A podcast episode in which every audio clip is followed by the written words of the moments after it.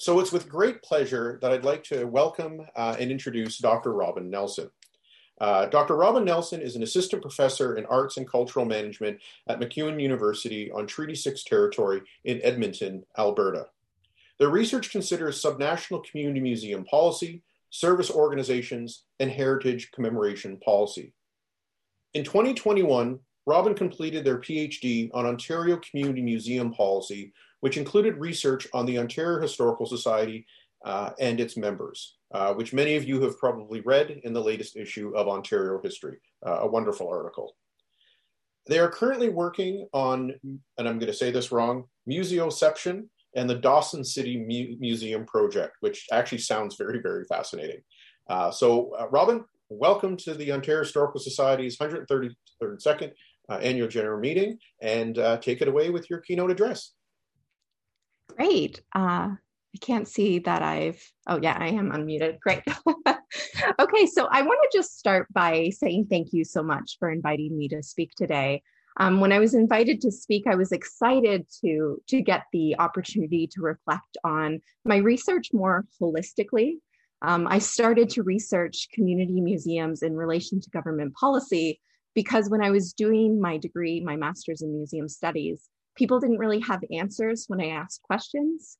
So I would ask about the history of museum policy and I'd ask about community museums. And I would always be, be told some version of, you know, the UK plus the USA and split the difference is what happened here. Um, but then I read this lovely book, Beyond Four Walls. It talks about the history of museum development up until 1972. And I saw that that simply wasn't true. Um, so today I'm going to draw on my past research and really focus more so on uh, my dissertation uh, on Ontario Community Museum Policy. At least two people who are to here today were interviewed as part of that work, uh, so it's probably familiar to some of you. And then my current project, the Dawson City Museum Project, where I'm working with the museum to do an oral history looking at the development of that institution in relation to policy and community action.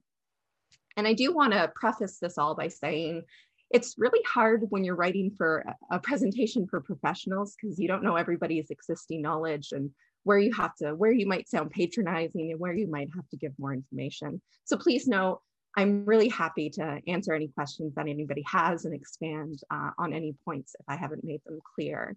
I also want to say that these are more so reflections. Putting that in the title was on purpose. Uh, this is an ongoing reflection that I hope to expand on as I talk to more museum professionals and also look at more jurisdictions and more kinds of museums.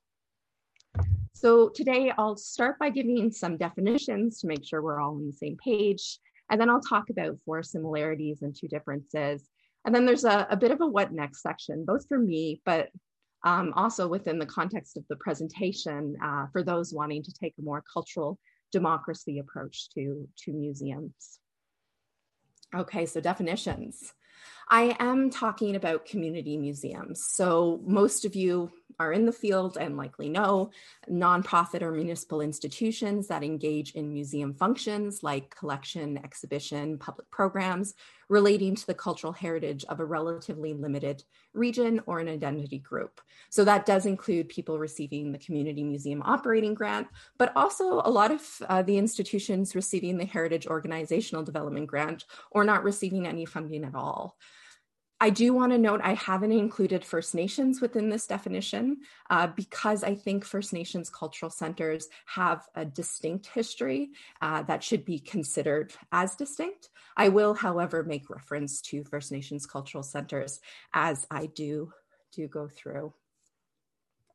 All right, so the two terms, my title of this presentation is a bit of a misnomer from an academic sense. Um, it does describe things descriptively, but uh, within cultural policy research, there are these two concepts that are important to comparing community museum development and that relationship to policy as as we go through time and those are cultural democracy and the democratization of culture so, cultural democracy is an approach to supporting museum development, or I mean, it's broadly used within cultural policy, not just in reference to museums, but it supports cultural diversity, active participation, fair and equitable access. It's more of that grassroots approach. So it is uh, providing the infrastructure to enable groups to, to um, preserve their own culture, let's say, to organize.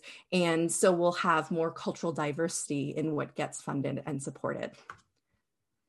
In comparison, we have the democratization of culture, which is about making the so called legitimate culture more accessible. So that sort of approach has a, a, centralized conception of what's good, and then we work towards supporting the dissemination of that culture. And we do see both of these concepts really play out uh, across community museum development in relation to government policy. So the similarities and differences um, that I have come across. So the first is really how important this concept of cultural democracy is to community museums within what is now called Canada. So museums really originated as community and locally run societies. At times, they had that initial relationship to municipalities, but even museums we know now as municipal community museums often started through this community action. And that was true in New Brunswick, in Ontario, in Yukon. It seems to be to be broadly true. That's how we have, you know, 2,700 museums and related institutions uh, within what is now Canada. And the article that keeps being mentioned, um, I talk about the Ontario Historical Society's role in this, and it really had an important role. Um, so Rob did a little bit of the work for me. He talked about incorporation and uh, the fact that that is an old piece of legislation. So, providing that legitimacy and capacity building was an important role that the OHS played. And that is part of cultural policy, it's part of museum policy and the structure that enables museums to develop. Um, but also, maybe a lesser known fact is the OHS um, did more than just enable.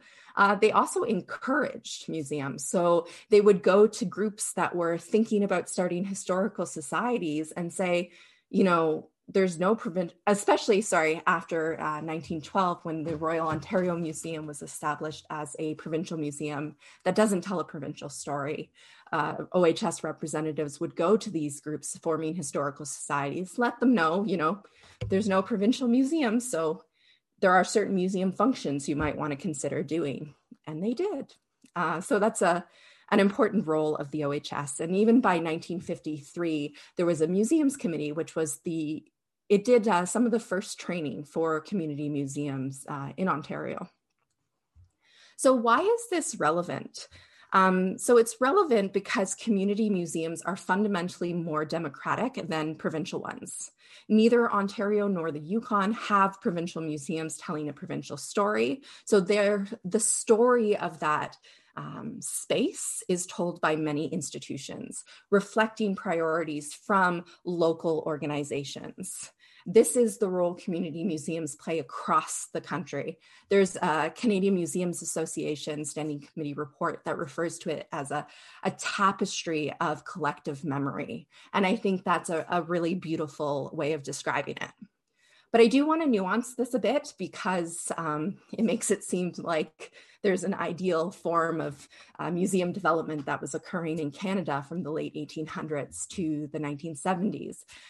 That's not really true. Um, so, museums, community museums are in some ways more democratic, but not everybody had access to the resources and capacity needed to establish community museums.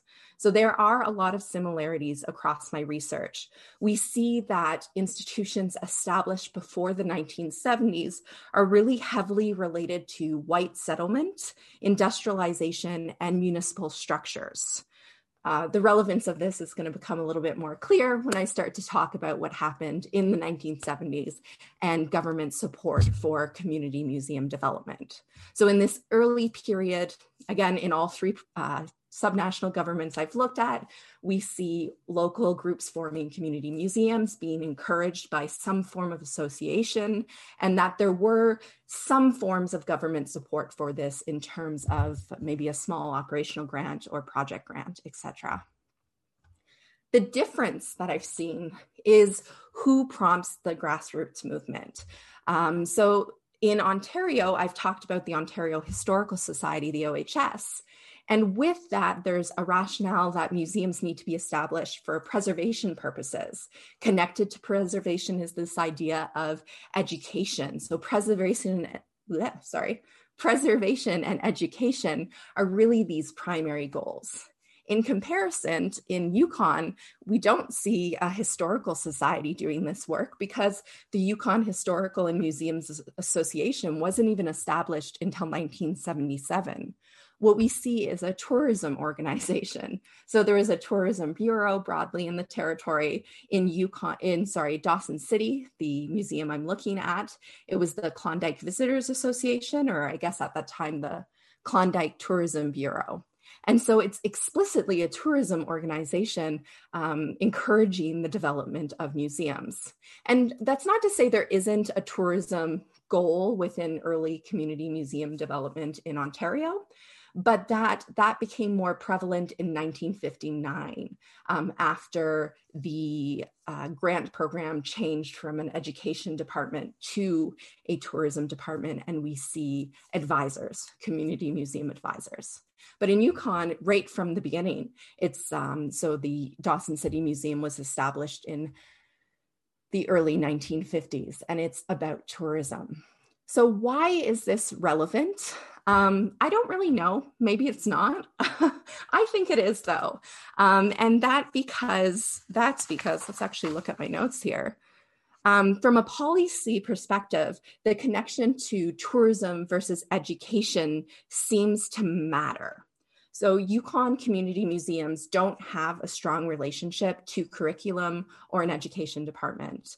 Um, in Ontario, I heard a lot that the there wasn't much of a relationship or people thought it should be stronger, but it does exist. Um, so the grant started under education. The community museum operating grant became a, a uh, category of a community grant. And then when the program moved again to colleges and universities, that's when you saw the expansion of the museum advisory services. Um, and then the only other expansion of the museum program that occurred without an associated accountability measure. So the creation of standards or other mechanisms um, happened under the Department of Tourism. So I've heard again and again that the department matters, and I think it might be true, but I, I would need to look at more jurisdictions to really make that a conclusion.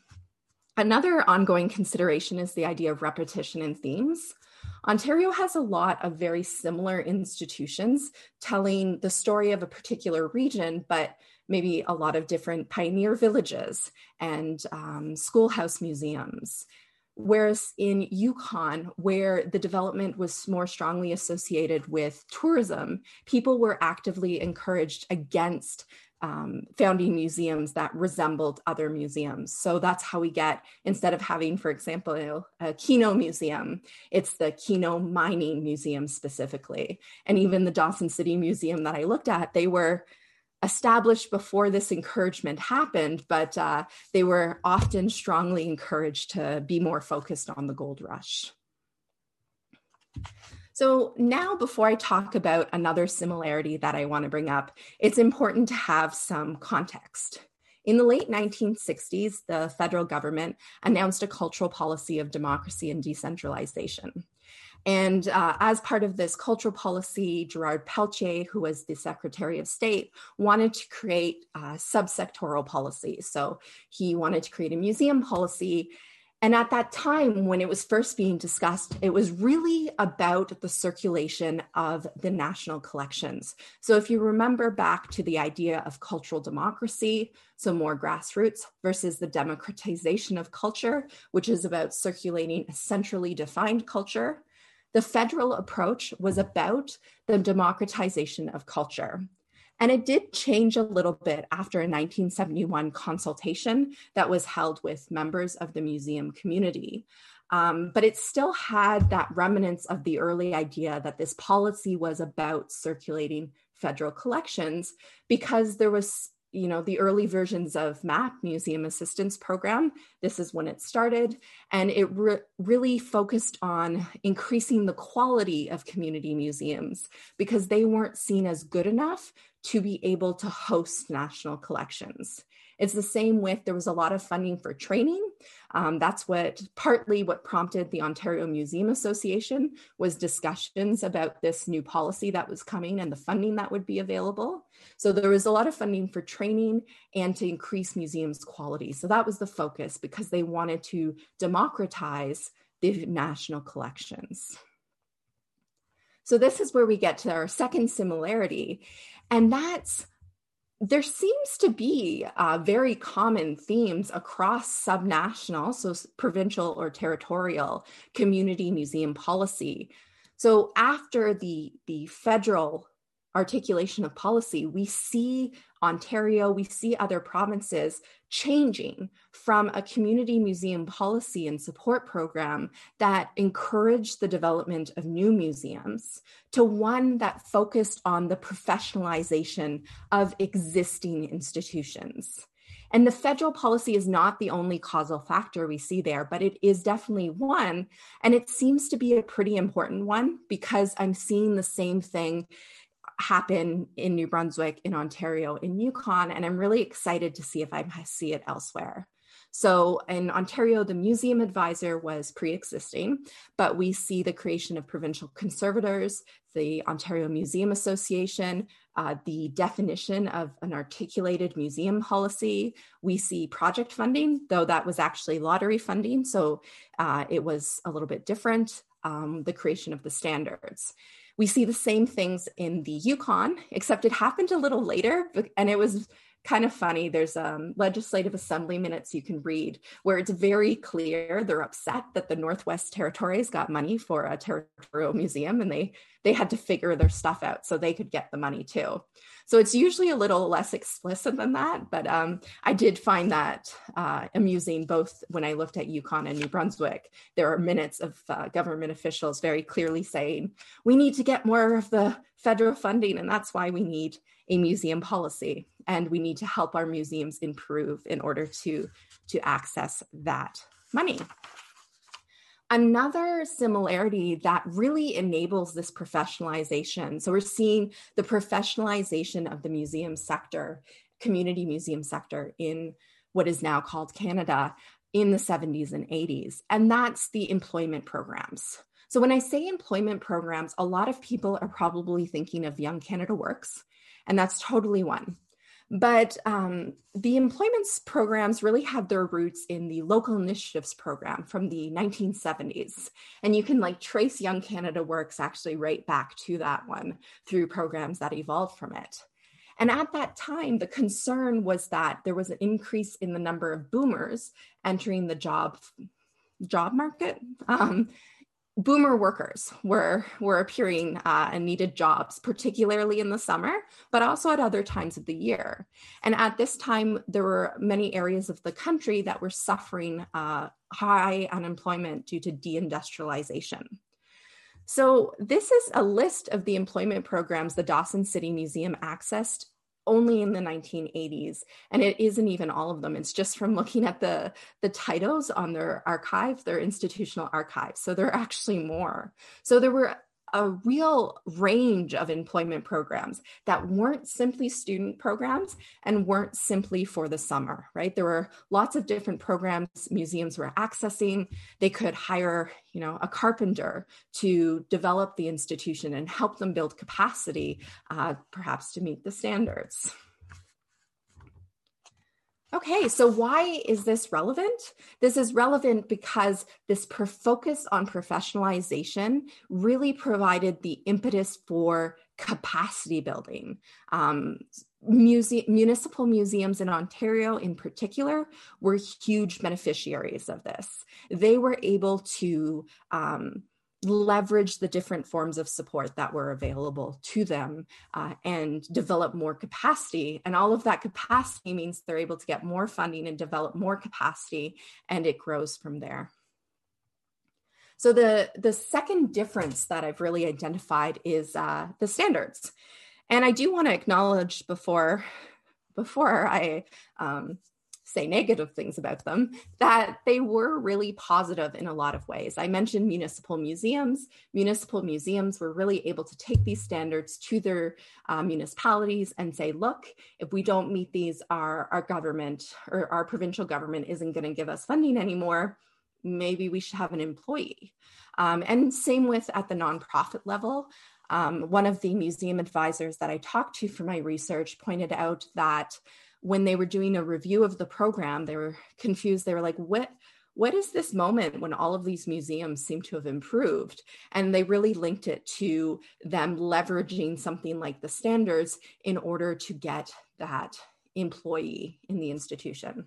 So that is the main difference is the, the tying of the standards to operational funding is very distinctively an Ontario thing. Um, we do see some forms of standards in other provinces, but they're a little less um, robust. Um, or there'll be a standards document, but the ones tied to the funding are, are less robust. So why is this relevant? Um, it's relevant because the standards have evolved as um, a barrier to funding. So I mentioned earlier that the museums, that community museums we saw being established in the 20th century related to white settlement, to industry, to municipalities. And these are the organizations that really most benefited from the professionalization to develop capacity. So, as an example, when the standards were introduced in 19 well, 1984, but um, really 1981 is when the standards weren't quite written, but uh, the expectations started. The museums already receiving support had 10 years to meet those standards. And this was at a time when project funding was more available. It was at a time when employment funding was more available. And it was at a time when there were lots of museum advisors uh, compared to the one that exists now. And there were also conservators, those provincial conservators new museums had to be compliant before they accessed the support. This is relevant um, when we look at what standards actually are. So in 2000, uh, the standards were updated, and there was a meeting with Franco Ontarian uh, people who were thinking of starting museums in the Ottawa region. And it was really interesting reading the notes from this meeting because one of the things that came up is that the standards reflect a particular value. They reflect a, a particular value of collecting that these Franco Ontarian um, groups did not share because they were more focused on the preservation of intangible heritage and culture um, and so the, the values embedded within the standards reflect a particular conception of what museum work should be done and is valuable. And it's interesting to really uh, compare Ontario and Yukon on this issue because when I read the CMOG applications, this was one of those things that took a long time. I was reading applications from the 80s and 90s, I came across this note on one of the files. And in the note, uh, the file was for uh, a museum associated with a First Nation, a cultural center. And they weren't meeting the standards at that time. And the advisor was arguing very passionately for them to still get the funding anyway, because there were extenuating circumstances relating to its different structure that had to be taken into account. And it really made me reflect on like how many institutions were doing good work that weren't able to access the funding because they didn't get into the program at a time when it was open or they didn't get into the program at a time where there weren't these these standard barriers. And I mentioned Yukon, and that's because in Yukon, um, after the Yukon uh, after First Nations and Yukon have the, or sorry, not First Nations and Yukon, Yukon First Nations uh, had the uh, final final umbrella agreement. I believe it's chapter 13. Uh, there's a chapter in there that talks about keeping up and catching up and keeping up. So it provided the language about the First Nations should have the capacity to preserve and present their own heritage. So they were actually added to the museum contribution program. And it's really cool because instead of seeing, um, okay, they're added, they'll get exact same low amount of funding uh, that these other museums are getting. It was something like $25,000. Um, this addition strengthened the program. So, through this more culturally democratic approach, you actually saw the uh, advocacy position of museums and First Nations cultural centers improve, and they were able to successfully advocate for increases into in that program, and it has increased in the 21st century significantly.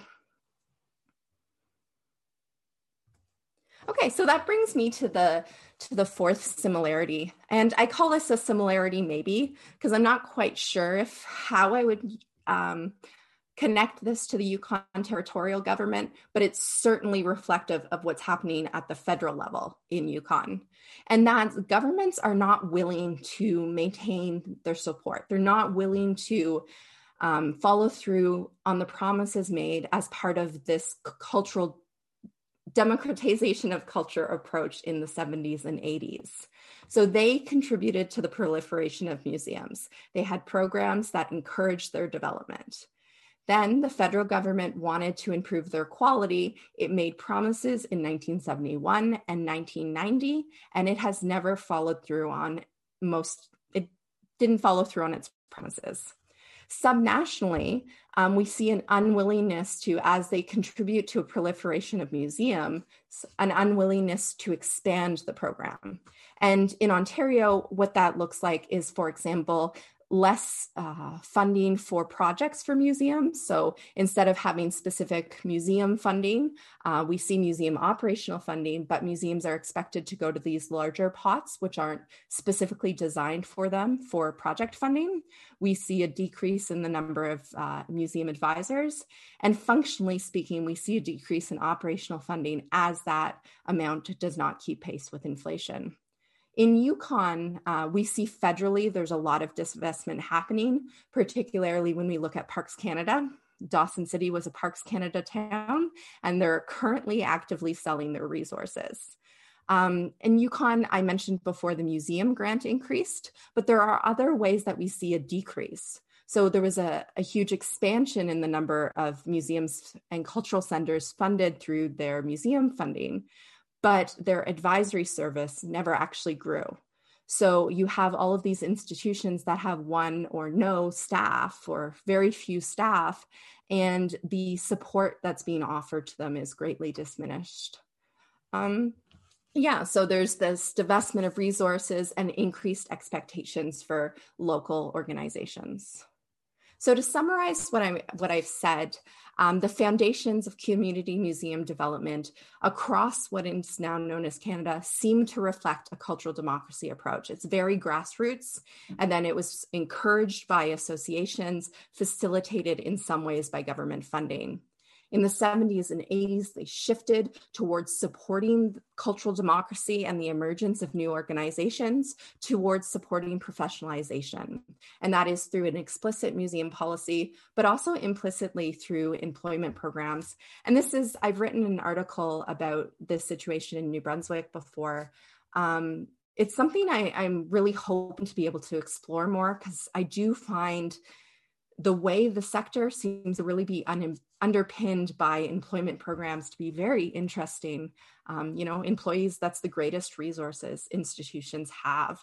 Uh, and it seems to be one of the best forms of support. Uh, after, of course, operational support without uh, restrictions that is given to community museums. And then the fourth there is the perceived government disinterest. Because um, even in Yukon, where that support had increased, now there's a bit of a wariness about uh, how committed gov- the government actually is. But they're currently undergoing a review. So that's why there's the maybe. I'm not quite sure how it fits in there. And then that difference is the focus on historical versus tourism and those standards, which were a great tool, but in my opinion, um, are now a barrier, a structural barrier uh, to cultural democracy. Okay, so is um, you know the Ontario Historical Society really reflects the values of cultural democracy in a lot of ways. Um, so I wanted to end on that consideration: is community museum policy in its relation to uh, museum development an example of cultural democracy? Yes and no. Um, so there are there is currently support for cultural democracy. So we see that in support for associations like the OHS. Um, the OHS has a really important role to play. And thank you so much for digitizing your, your articles. when I started my research on Ontario in 2015, I sat on the floor of the library and had to flip through all of the tables of contents and then move on to the next one. And uh, it was quite the process. so there's also operational funding, there's support for employment. And in some ways, divestment is kind of uh, a cultural democracy approach because it's the government going, we don't care. If you care, you have to take it up. Um, so there's a way that that is reflective of cultural democracy. Um, whereas there are a lot of barriers to cultural democracy. And the first being this hierarchy of institutions that exist. There's a hierarchy of capacity which uh, determines access to support in a lot of ways. Um, there's project funding. So when government this the government decides what's being commemorated and then funds project that engages in those commemorations that's really more of a um, democratization of culture. It's the central government defining what's important rather than maybe providing operational funding to those organizations addressing gaps left by uh, the early founders uh, community museums that were founded uh, professionalization and standardization. So, the continued existence of uh, certain expectations of professionalism when accessing certain funding resources, and a lack of support in order to scaffold and allow museums to build up to get to a point. Uh, student and summer employment versus um, employment programs that provide more diversity in the types of employment uh, being provided. And then also this divestment, there's only so much that people can do at a local level. Um, and it places a really big burden on institutions that exist. Um, so for me, I'm engaged in the Dawson City Museum project. I have a funding proposal in right now to look at an archive that has preserved museum records from the 50s to today, looking at exactly which government programs were used and how they intersected. And then uh, museoception.ca. Um, I like to call it a museum of museums and cultural policy. It's a blog. That's just me being fancy, a fancy academic. um, but I do hope to, to grow. It's a place where I'm putting my resources for my students, but I'm also talking about my research and hoping to engage in continued conversations with professionals. So thank you very much. Thank you very much, uh, Robin, for a fantastic uh, presentation.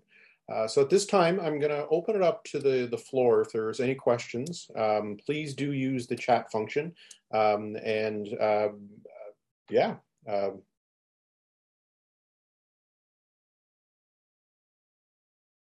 Or waiting for individuals to, to type in questions. I would like to say, I mean, I, I do miss, and I know Mike Dove, also uh, a fellow board member, pointed in, do miss those days sitting on the, the floor of libraries going through tables of contents of, of journals.